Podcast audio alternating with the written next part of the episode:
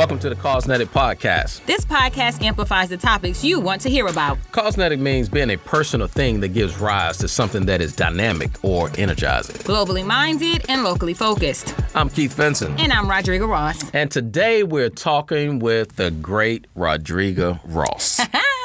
Just getting to, trying to get to know my co-host just a little bit here, and mm-hmm. want every, all of our listeners to know a little bit about you. Okay. So tell us about Rodrigo Ross and growing up. So Rodrigo Ross and growing up, I will say that growing up, I was um, I was really quiet and really shy and very reserved. We're gonna pause and interrupt right now for this emergency broadcast. Really? For this person to tell us the truth. Well, okay, I was a little rowdy, and I was very Brooklyn, and I wore, like, lots of earrings that clinked together and made noise and stuff in my ear. But I was, I was the fun kid, I like to think. I'm the oldest of three, so I got in trouble for everybody, but probably because I was the one that hatched the, the schemes. But still, they had a choice. They didn't have to. So know, oldest of three. Oldest of three. Okay. And mm-hmm. so what was high school like for, for so, you? So in high school, I was voted most popular.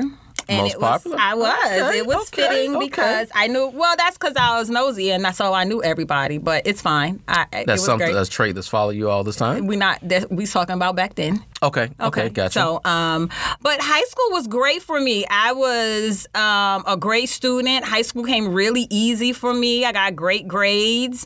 Um, I was a cheerleader. I, I participated in all kinds of extracurricular activities um, for whatever was offered. Um, so, as a cheerleader, school. Were you the one that was standing on the top, or were you? I was at hold- the bottom of the pyramid. You know, I was at the bottom of the pyramid. Okay. All of almost six feet tall.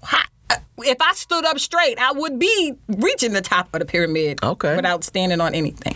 Right. But it's great. I was the captain now, of the cheerleaders. Now, you had, I know you, you, you brag about Brooklyn a lot. I love Brooklyn, Brooklyn. But you had to come to the V A to go to college. Wow. Why was that decision made to come to the great state of Virginia? Because I wanted to go somewhere where I would be really bored and not distracted so that I would finish and be successful uh, in college. And so Virginia fit the bill. We're going to pause this podcast to interrupt so that she can tell the truth. It, you know, it wasn't that I was coming to Virginia per se. I was going to the great Hampton University. It could have been located in wherever, and I would have gone there because I wanted to go to that. Now school. You say Hampton, so is it H U or the H U? It is the H U, the original, the only, the only one that matters. Okay, gotcha. Hampton University, yes. And so you majored in? Uh, I was a political science major. Political science. Political science. Well, how'd you get from political science to district executive director of diversity and inclusion in the Park South Y M C A? Uh, I needed a job.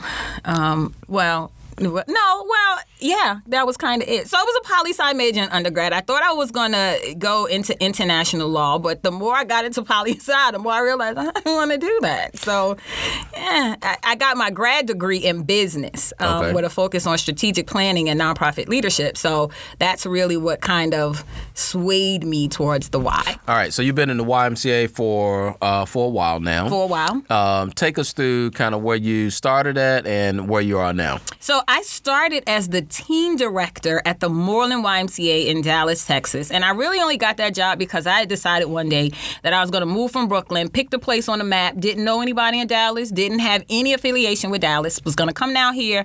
And right before I was leaving, a young lady had started that had worked at the Moorland Y. So I said to myself, well, there's one job in Dallas. And so when I came here, I got a map and I found the Moorland Y and I applied, and I just needed a job. I had bills to pay. Um, and very quickly, um, I was indoctrinated, and I really felt a synergy between what I feel like is my purpose, what I, I think that God tells me is my purpose, and what the Y does in communities. And so from there, it's just been, you know, next step after next step. And you've done some amazing things with our D and I work here mm-hmm. in the Dallas Y. Well, Talk just briefly a little bit about that. So, you know, in the diversity and inclusion space uh, for Dallas, just really kind of setting the foundation for us so that we can grow and be in intentional and strategic about uh, the for-all piece of our mission. And so, you know, taking every one of our full-time staff through a Dimensions of Diversity training, which is unheard of, launching three employee resource groups at one time, um, which is fairly uncommon, um, getting our entire C-suite, uh, C E O, C O O, C F O, C H R O, to all commit to trainings um, and, and professional development and really learning uh, in the diversity and inclusion space. And then, you know, really connecting with other professionals who are doing this work in companies uh, all around the Metroplex and all around the country, really just to make sure that, like I said, the Dallas Y M C A, in all facets, in all parts of our work and everything that we do, we really are about the for all piece of our mission. Uh, so as we close out, tell us one thing that the listeners would be surprised to know about you. I uh, am an introvert. I am. People who meet me. We're going to pause this podcast for her to tell the truth. It, it is introvert. So tr- I am an introvert. I use extroverted tendencies to get what I need, but I am an introvert. I very much like being by myself. I need that alone time. My ears buzz when I talk too much. I don't like networking. I don't like small talk. I, I'm an introvert. I'm very shy. Okay. Well. It's true. You're all here, here to hear first, the great Miss Rodrigo Ross. Well, thank you.